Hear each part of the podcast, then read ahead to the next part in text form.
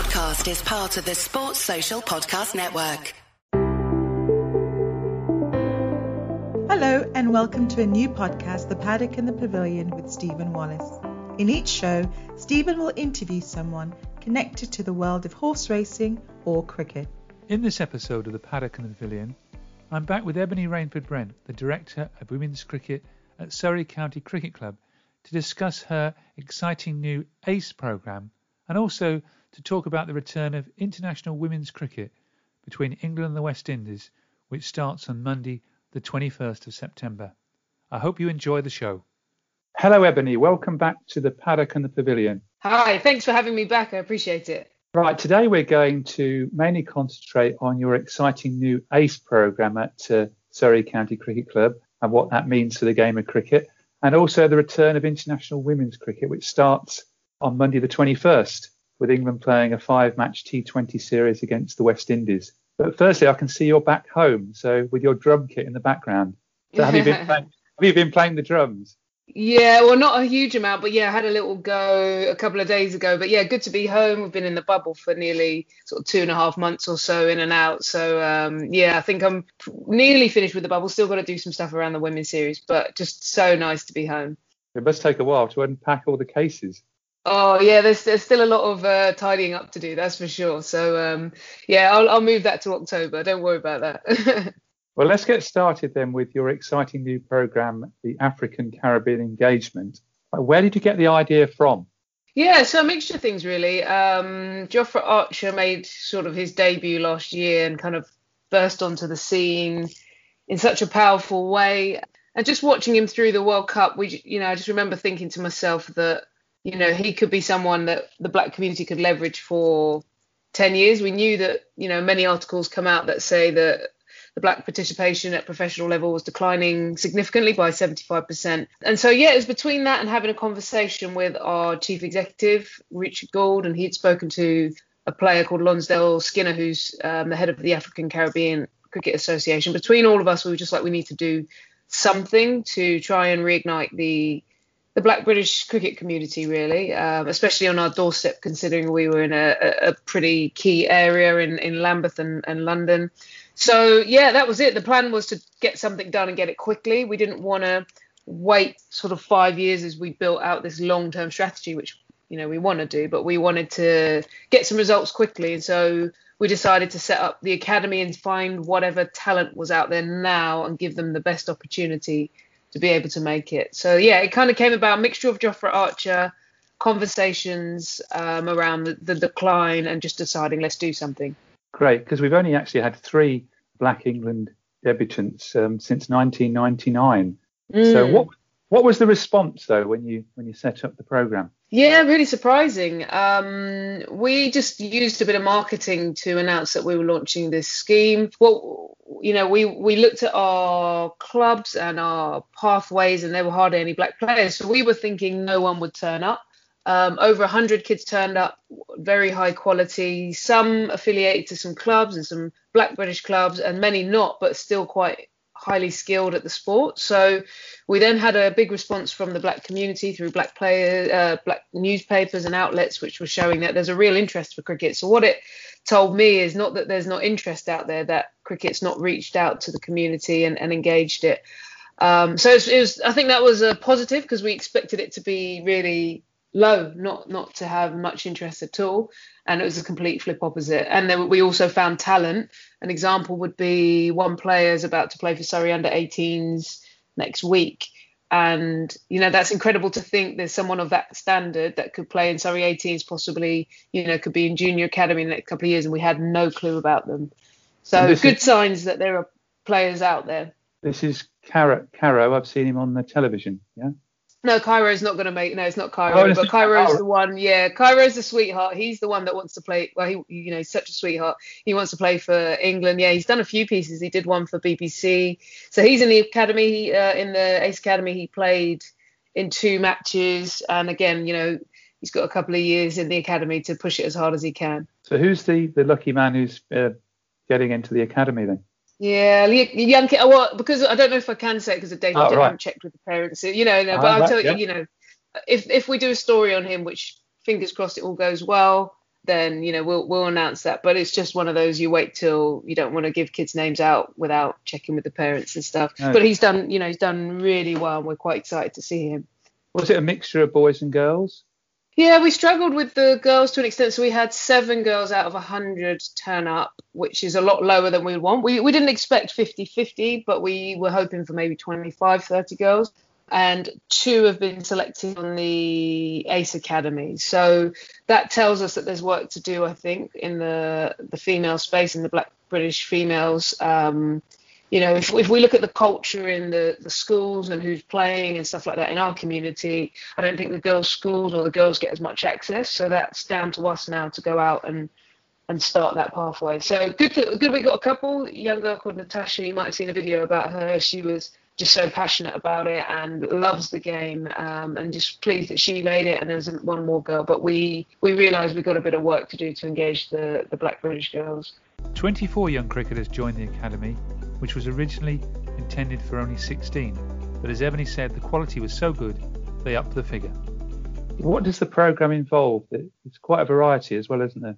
yeah the the academy itself is like a traditional academy. So, I mean, COVID got in the way, so we haven't rolled it. It's not been ideal, but the plan is, you know, you get your your one-to-one coaching support, your group training, psychology, personal development, everything that kind of goes, you know, uh, strength and conditioning. So everything that goes into a, a traditional sort of performance program. On top of that, we've allowed additional budgets that are available if kids need equipment or potentially travel support because kids might be coming from different communities. You know, at the moment, most of our kids go to private schools with, you know, possibly, you know, help at home to be able to drive the kids around. But we're aware that majority of our kids are state schools, uh, sort of 80% or so are state schools. So we've just added in an extra buffer budget, which allows support if that's needed. So that's, that's kind of part of that. And then on top of that, we're looking to roll out this winter a community program, which is going to run as well, which is going to go into the schools in the high density black populations, create community clubs, and then also have talent ID so that we can find talent within the community and give them every opportunity to progress. And is this something that can go nationwide to other cities like Birmingham and Manchester? Yeah, massively. My my dream is, um, you know, and I've had a few conversations. My dream is for ECB or you know some of the bigger parties to to get engaged and get involved. We've spoken to them loosely. I don't know where that will progress, but someone like them, or if not, you know, a partner to come in and we we would support rolling this out. I think it's really easy to do. It's just concentrated effort and concentrated effort where you take into consideration what a community needs and what sort of people they need to engage them and the dream would be to have it in four or five cities. You think about, you know, areas of Birmingham, Manchester, Bristol, where there there are Caribbean clubs and communities playing in those areas already. So, you know, it's a no-brainer for me to just go out and and reach out and engage them. So that's the dream. That's the dream to have it in four or five cities. I'm familiar with All Stars at uh, my local club at March, but obviously this program is for 11 to 18 year olds. Are the the uh, younger children under 11 the black community getting involved in All Stars and the Dynamos as well, because that's important to get them to, to get to your program as well. Yeah, I think so. All Stars and Dynamos are great. I think what if you look at where provision is based in in the UK, and I, you know, speak specifically for ours, the provision is rarely in the inner city black communities. You know, you might find in Surrey, All Stars might be running in, you know, parts of the leafier parts of Surrey, working um, maybe Spencer Cricket Club would be the closest in London, but you tend to find that, that these programs aren't running in those communities. So hence, by that nature, it's it's exclusive. You know, they're great programs if they're running in the community, but they're not. Um, you know, I, I, don't know where your your local club is, but it depends if there isn't a high population of diversity, then it might be a really good program, but it's just not tapping a different audience. So um, yeah, that's that's what why we've decided to. And you know, I think we could take an All Stars model and put it in Lambeth and grow it, and we would get success. But it's more about where it's placed and how you engage. Certainly, with the BBC TV coverage now, that's obviously going to help more engagement as well with people actually seeing people on the television, people like role models and heroes, like you're saying, at Jofra Archer. Yeah, it's massive. I think that access. I heard there's a stat that all of Alastair Cook's runs were scored, you know, behind a paywall. So I'm, I'm you know, Sky TV or private TV. And, you know, on one hand, it's incredible because the amount of investment that's come from that sort of commercial aspect of investment has gone into growing the women's game and the grassroots in some ways. But I think that lack of visibility has been, you know, really, really affected the the awareness of the public. So this coming back now, um, this summer, uh, this summer a little bit. You know, we had a few ODIs, etc., and T20s and some highlight shows. But I think once the hundred and the internationals are on next summer, it's going to be incredible. A real big platform to to to to just inspire some more kids and and various backgrounds as well. You know, Cairo that you mentioned, his hero is Joe Root, so it doesn't matter whether he sees Jofra or Joe Root. I just want him seeing some access to you know those players.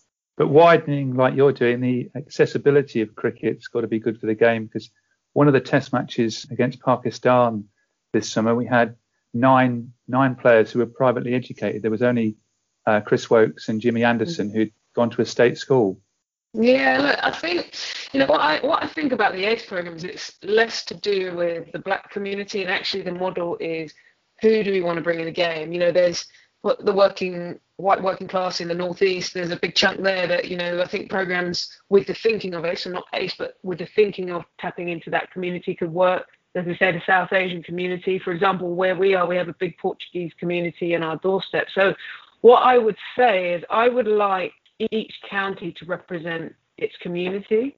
So that will makeup will be different. You know, you might not have a higher population of black people in Durham, but what are the, the demographics between the working class, the public schools, etc. And you want it to be more reflective. So our game hasn't done as well as other sports, such as football, reaching out and you know making it more of a accessible sport. So I think that we've got problems around socioeconomic challenges as well as engaging different ethnicities.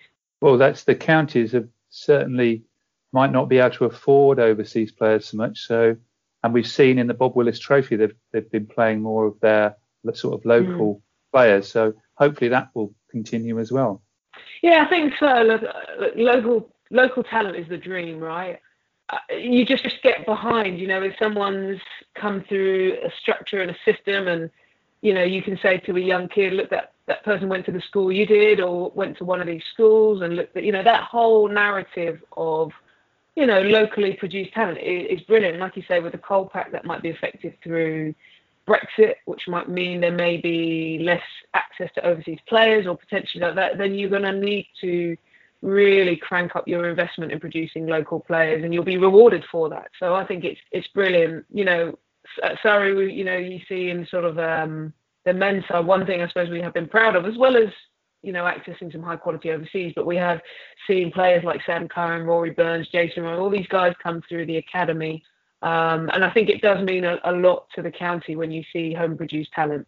Certainly, but changing tack now, looking ahead to presumably your next time in a bubble when you're are you going off to Derby? Yeah, I'll be there. I'll be heading up Monday. I think it all kicks off. So um, yeah, the women's series coming up. And we must really thank the West Indies for, for coming over, replacing the scheduled trips from South Africa and India.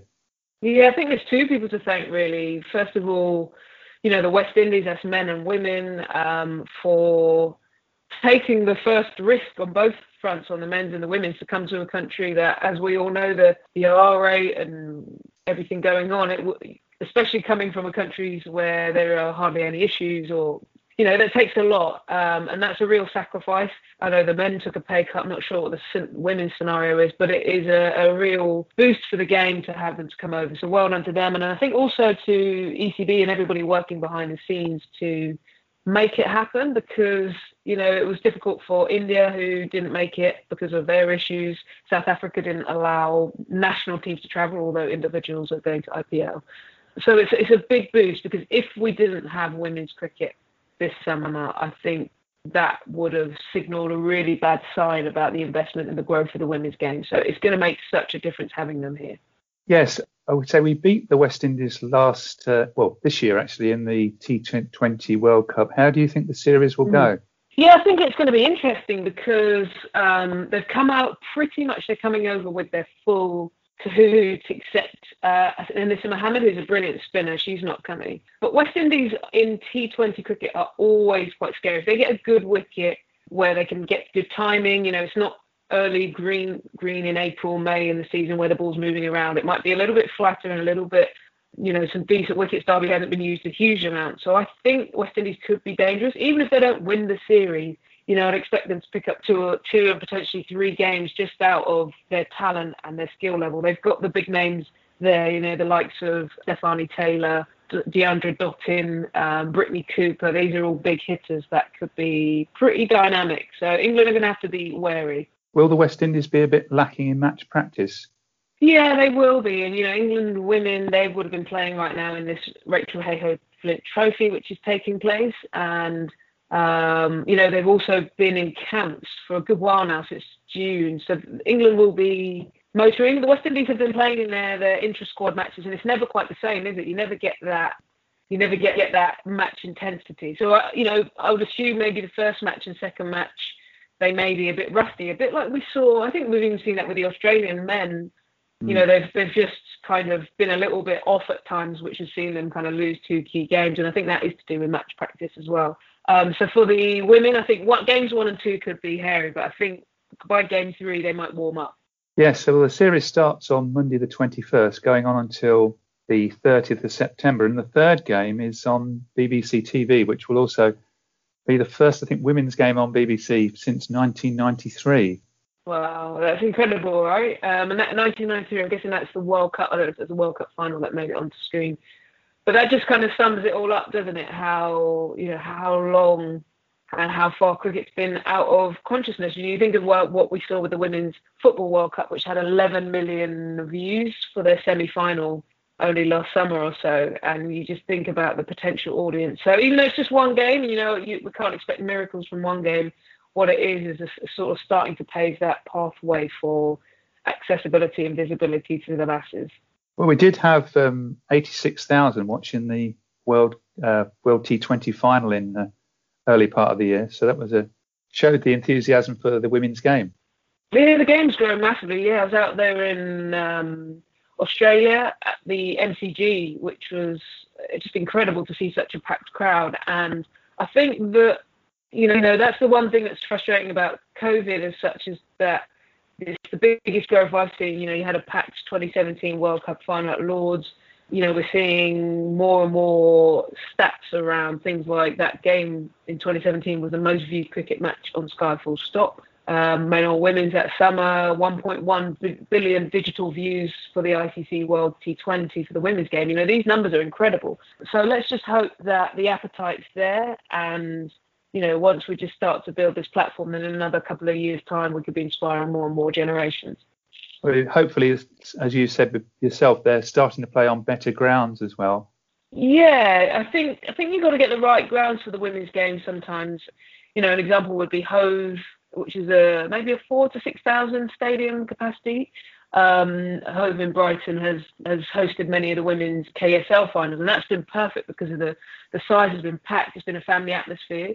But then if you have a bigger match like a World Cup final, you know you can pack Lords, and that's good to know. So I think we're seeing higher higher quality, and I think you've got to get the right venue for you know the right event. But I think what that's what we're seeing is is just more and more access to to good facilities and, and good quality um, experience you've missed you've missed out on these better grounds and professional uh, ladies cricket, haven't you yourself?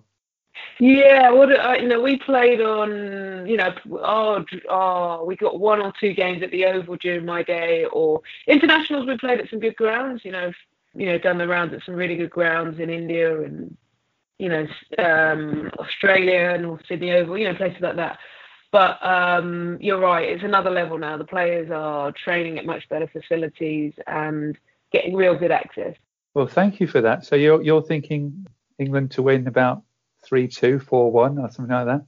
Yeah, something like that. That sounds about right. Three two, four. If it's four one, that what that one of the games will go down to the wire as well. Well, thank you very much for that. And you'll soon be going back to another bubble.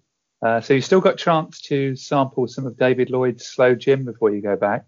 Yeah, I've still got a little. I actually, um, he brought a few to a quiz, and I asked him if he didn't mind, and I just stole the lot, the dregs of it. So I've got three bottles with dregs of different types of his gin and gooseberry vodka. So I'm set. I'm set. well, don't drink too much of it. But, uh, I'll try um, not to. Well, thank you very much again for being on the paddock and the pavilion, hearing about your exciting ACE program, and good luck with that. And um, the best of luck also when you return to the bubble uh, sometime at the end of this week, I guess. Thanks so, so much, Stephen. Great to have you have me on again. Thank you. Thanks very much. Thank you for listening to the Paddock and the Pavilion. You can download the show on Apple Podcasts, SoundCloud, Stitcher, and Spotify. Follow us on Twitter and Facebook at the Pad and Pav.